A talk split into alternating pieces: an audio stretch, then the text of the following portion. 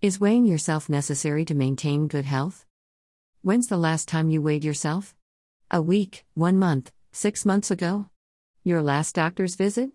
Weighing yourself can be as scary as getting your STD results slow, but the truth can't hurt you.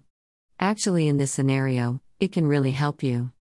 You may not be ready to face the scale, but I need you to face this. Your weight is a direct correlation to your health. Luckily, it doesn't require a drive or a prescription. Weighing yourself helps you manage your weight, it keeps you accountable. The scale is like your bank account. Do you wait a year to check how much money you have? I didn't think so.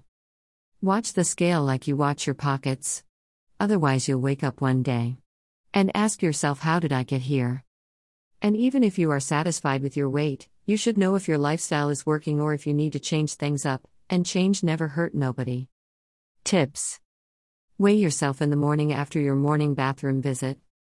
The number on scale can vary by 5 pounds in any direction.